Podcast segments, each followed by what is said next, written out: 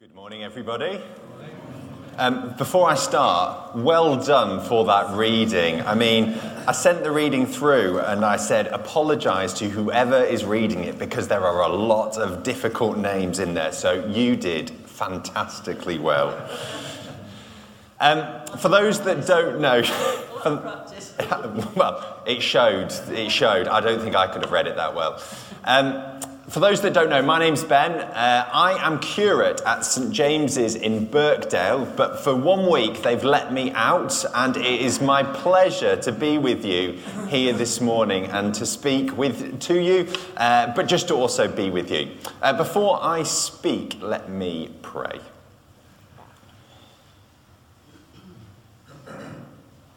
Father God, I pray that we would hear your voice this morning. Amen. So I believe there are two types of families in this world those that write Christmas lists and those that do not write Christmas lists. Is anyone from a family that writes Christmas lists? You write a list of what you want. You preferably include a few links so they can directly buy the exact thing you want. Uh, and there better be a very good reason if they ever choose to go off the list you have provided to them. This was the family I grew up in. Is anyone here from a family that don't really do Christmas lists? You might tell people kind of what you want, but people will really buy you anything. Writing down a whole list would seem maybe a little bit rude or presumptuous. This is the family my wife grew up in. Now, there's obviously a right way of doing it and a wrong way of doing it. And it took me a while to convince B that she was wrong and I was right. But we are now a Christmas list family. However, my mother in law can't keep Christmas lists. One year, she bought me a zebra print candle holder. I'm not the greatest fan of zebras or candles, so I don't really know what that was about. In our family, at Christmas and on, on, and on birthdays, we directly ask for the things we want, and we expect to be given them. Now, Christchurch, you've been doing a series on prayer, and today I'm chatting about the topic of petition. Petition in prayer is simply asking God for something. In the amazing reading we heard, Hannah can't get pregnant. Her husband has another wife who has children, but she is left childless and is deeply upset about this. When the family make the annual trip to the tent of worship in Shiloh, she's in a particularly low place and she cries out to God to give her a child. After this prayer, Eli tells her that God will give her a child. And after a romantic night with her husband, she becomes pregnant and roughly nine months later gives birth to Samuel.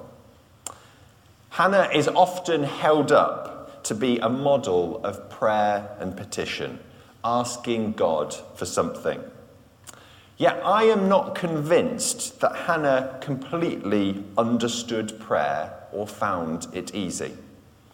Hannah was probably Elkanah's first wife.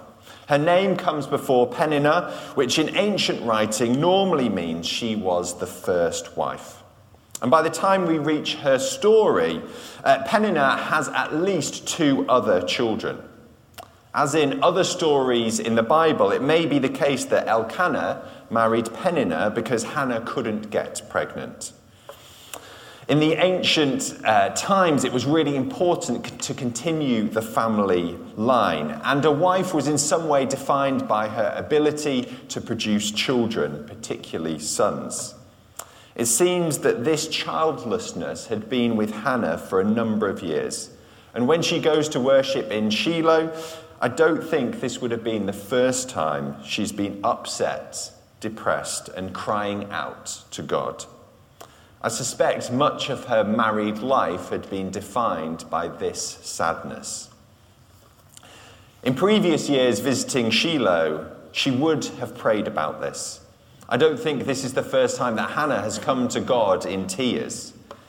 Yet this time, God gives her a child, and all the other times, he didn't. I'm not sure this time would have been much different for Hannah. I suspect she'd maybe even made vows before. I'm certain she would have poured out her soul before, but this time God gives her what she asks for. I'm not completely sure I understand prayer. I'm not sure I understand why God sometimes says yes and at other times says no.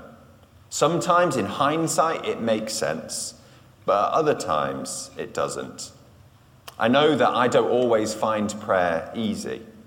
I wish there was a formula for prayer.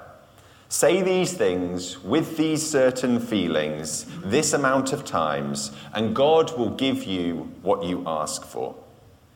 But there isn't a formula for prayer. There isn't a secret method for getting what we want out of God. God is a person, not a genie. And so, as we explore prayer together this morning, and as we explore this story, as you reflect on your answered and unanswered prayers, know that Hannah didn't have it all figured out. I don't have it all figured out, and I'm not sure I know anyone who does. I think we are all quick to assume others have an easy prayer life can hear God and fully understand how creation can communicate with their Creator. It's easy to compare ourselves to others and think we're maybe the only ones who don't really get prayer and find it quite difficult. Hannah found prayer difficult. I often find prayer difficult. Don't feel guilty or give up if you find it difficult too. I suspect in previous weeks, as you've looked on prayer, others have chatted about uh, prayer and they've said that prayer changes us. As we pray, we are in some way shaped by God, we are comforted by God, and we get to know God. Hannah went to God depressed, bitter, and in tears, and she came out with a sense of peace and hope. Prayer changes us. But prayer also changes the world. Prayer is not simply the Christian version of meditation, prayer changes things. When we ask God for things, this isn't some form of venting to God to try and feel better. We believe that God can change things, situations, people, communities, churches, wars, famines, governments. We believe that God can change things. Or do we really? Deep down, do we really think prayer works? And if we did, would we be praying more?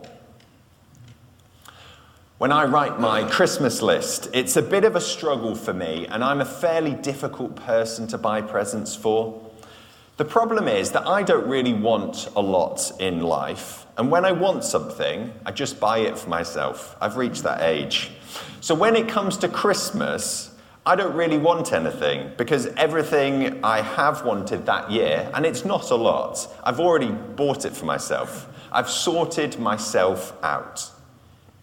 I wonder if this is how we treat God. God, I will just sort myself out. We have this secret deal with God where we say to God, You know what, God, I can do most things by myself. And if I can't, well, then I'll have a plan A and a plan B and a plan C and a plan D. And I'll try them all first. And then if they don't work, maybe, God, you can be my plan E. Uh, but I hope to never have to ask you for anything. Prayer becomes an afterthought, it gets put to the back of our mind. And only when we've tried all other options will we think about trying to pray. For Hannah, prayer was her plan A, B, C, D, and E. In a world without modern medicine, prayer was her only option. She was dependent on God. When she asked God for a child, God is her only hope. I wonder why we often relegate God to plan E.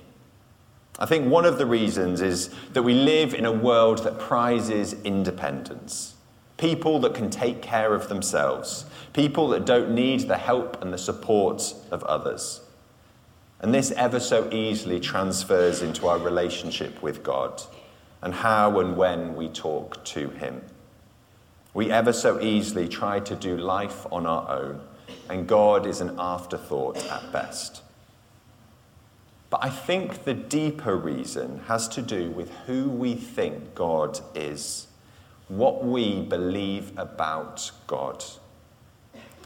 We suspect that maybe God can't answer our prayers. God might be able to do those little things, but curing cancer and stopping wars are way too big for God. Even if He can answer our prayers, deep down we're scared that God won't listen to us. God's too busy for us. God's got too many other things going on. And even if He will listen to us and He has the power to change things, we fear that God just doesn't care about us. God cares maybe about those holy people, and He might answer those, their prayers, but God doesn't care about me. The way we pray, the times we ask God or don't ask God for something, reflects our view of God.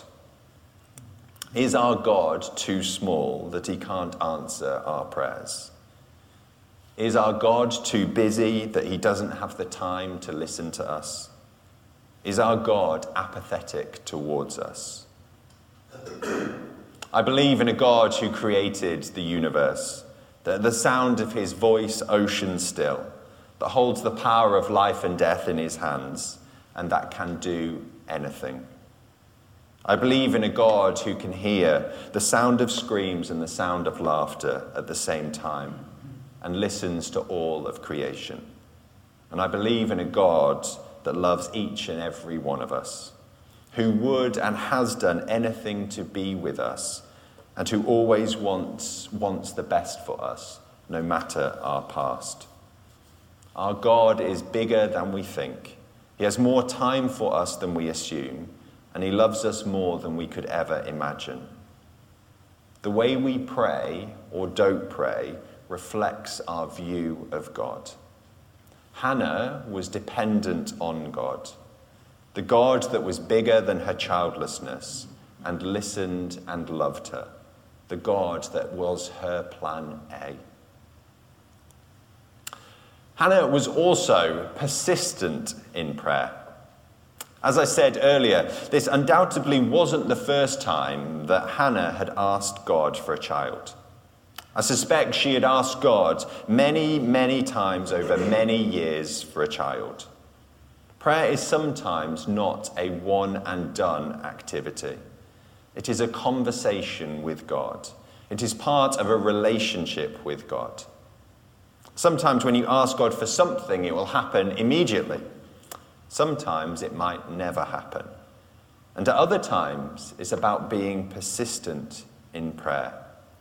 Keep on asking. Keep on talking to God about it. Keep on crying out to God. And as your continual prayer echoes in God's mind, he acts within the world. I suspect that Hannah didn't know why God couldn't have answered her prayer on the first time. It would have saved her a lot of heartache. But as we keep building prayers on top of prayers, as we keep coming back to God, as we keep knocking on God's door, sometimes He gives us what we ask for. It doesn't always work, there is no magic formula in prayer. I wonder if you have given up praying for something. And I wonder this morning if God is beckoning you to come back and ask Him about it again and again and again. Keep coming back to the God we trust when it is easy and also when it is difficult. Keep asking, keep seeking, and keep knocking. The phrase that most captures my attention in this story is when Eli accuses Hannah of being drunk, and Hannah replies that I was pouring out my soul to the Lord. For me, this portrays something of the essence of petition. Hannah prayed about what she was worried, stressed, sad, and upset about. Hannah didn't come to God and say a perfectly formed, elaborate prayer. Instead, she was honest with God. She didn't try to hide her emotions or worries. She came to God as she was and prayed about what was on her mind. I wonder how we come to God. Do we come to God as the real us, whatever that looks like on the day? Or do we try and play a character for God, pretending everything is okay, praying about the things we think we should be praying about, and pretending other things just don't exist? It is possible to lead a whole life thinking we have to pray a certain way. We have to be in a particular mood to pray. We have to have been particularly holy that day to pray. We have to pray about particular things. Hannah shows us that we can come to God however we are, with everything that has happened to us, everything that we have done, everything we feel, our broken dreams, our audacious hopes, our private doubts. God knows everything about us. I'm going to imagine it's going to be pretty difficult to slip something past an all knowing and all present God. Just a wild guess. When we know that God cares about us, we don't need to pretend to be someone we're not. When we trust God, we can be vulnerable with Him. One word of vulnerability and honesty in prayer is worth a million empty words. I wonder if you've got anything in your past or your present that you haven't talked to God about. And maybe over the next few days, you might want to grab a moment to have an honest chat with God. The story of Hannah's prayer fits into a much bigger story. It may seem that Hannah is weighed down by cultural expectations and values, and this child is an isolated answer to prayer. But this child is part of God's bigger story. The God who brings comfort out of tears, life out of death, hope out of despair.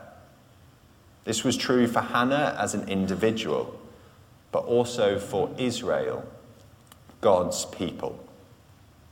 Hannah asked God for a child, and God gave his people a future. Samuel, her child, grew up to become a priest, prophet, and leader. It is Samuel who anoints Saul to be king, and then when Saul went astray, it is Samuel that rebukes him. It is Samuel who then anoints the youngest and smallest member from Jesse's family, David, as king. And it is through his family that God works to restore peace to Israel. And it is through his family that Jesus comes to restore peace to this world. God weaves his story through our prayers. This is true for us as individuals, but it is also true for us as a church, for Christ Church. A church that prays is a church that seeks to be part of the story God is writing in Southport. A church that prays is a church that is dependent on God. A church that prays is a church that is vulnerable before God. Does Christchurch want to be part of God's story in Southport? Then pray. Does Christchurch want to be dependent on God? Then pray. Does Christchurch want to be vulnerable before God? Then pray. Pray in different ways. Pray at different times. Pray with different people. Pray when everything is going well and pray when everything is falling apart. Corrie ten Boom said this When a train goes through a tunnel, it gets dark. You don't throw away the ticket and jump off. You sit still and trust the engineer. As a church, trust God to lead you. Trust God to invite you into his plans. Trust God to be with you, but don't get tired of praying. Finally, the last thing I want to chat about this morning is something that's going to be covered later in the prayer course, but I just want to touch on it today. What happens when God doesn't answer our prayer? This story tells of a couple who couldn't have a child. Hannah prayed to God, and after a while, God gave her a child. Yet there are people in this world, there may be even people in this room that can't or couldn't have a child. And they prayed and they cried, and God didn't answer their prayer. There'll be people here who lost someone they loved far too early, or went through a traumatic experience or couldn't do something, or have dealt with pain and illness, and they have cried out to God, and God didn't answer. And this story sort of rubs salt into an open wound. Why did God answer Hannah's prayer and not mine? Unfortunately, I have no good answers for you. As I said at the beginning, I'm not sure I understand prayer. I'm not sure why some people get a yes and other people get a no. Even though I'm unsure about prayer, I am convinced by one thing. In the story, Hannah asks God to remember her. And then later it says that God remembered her. For Hannah, that meant that God provided her with a child. But I think there's a bigger point, and this is what I'm convinced by God remembers us. We are seen and heard by God. We are not alone. God is not apathetic towards us. We may not get everything we ask for, but don't mistake that for an absent or uncaring God. Whatever you have gone through, or are going through or will go through, God is there. In the pain and the tears, in the anger and in the confusion, in the doubts and in the hope, in the prayers, God is there. God remembers you. God will always remember you. I don't always understand prayer, but I'm convinced that in this life, we might not get everything we want. We may suffer. We may walk through the valley of the shadow of death. But God is with us, and God will remember us. God will always remember you. Let me pray.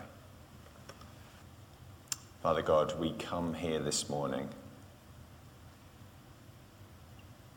We come here with, with prayers we've prayed um, we come here with emotions and experiences of prayer. And we come here with a picture of you. I pray that this morning, whoever we are, whatever we've been through, whatever we have prayed in our life, and however that has been answered, I pray that we would know you are with us. And I pray particularly this morning for, for people that, that have maybe struggled with that, that maybe have struggled with the times that they prayed and nothing happened. And that pain and that hurt still haunts them in the present. And they still wonder, where were you, God? And I pray that this morning that they would know that God was with them, both in that moment and now, and that God will always remember them. Amen.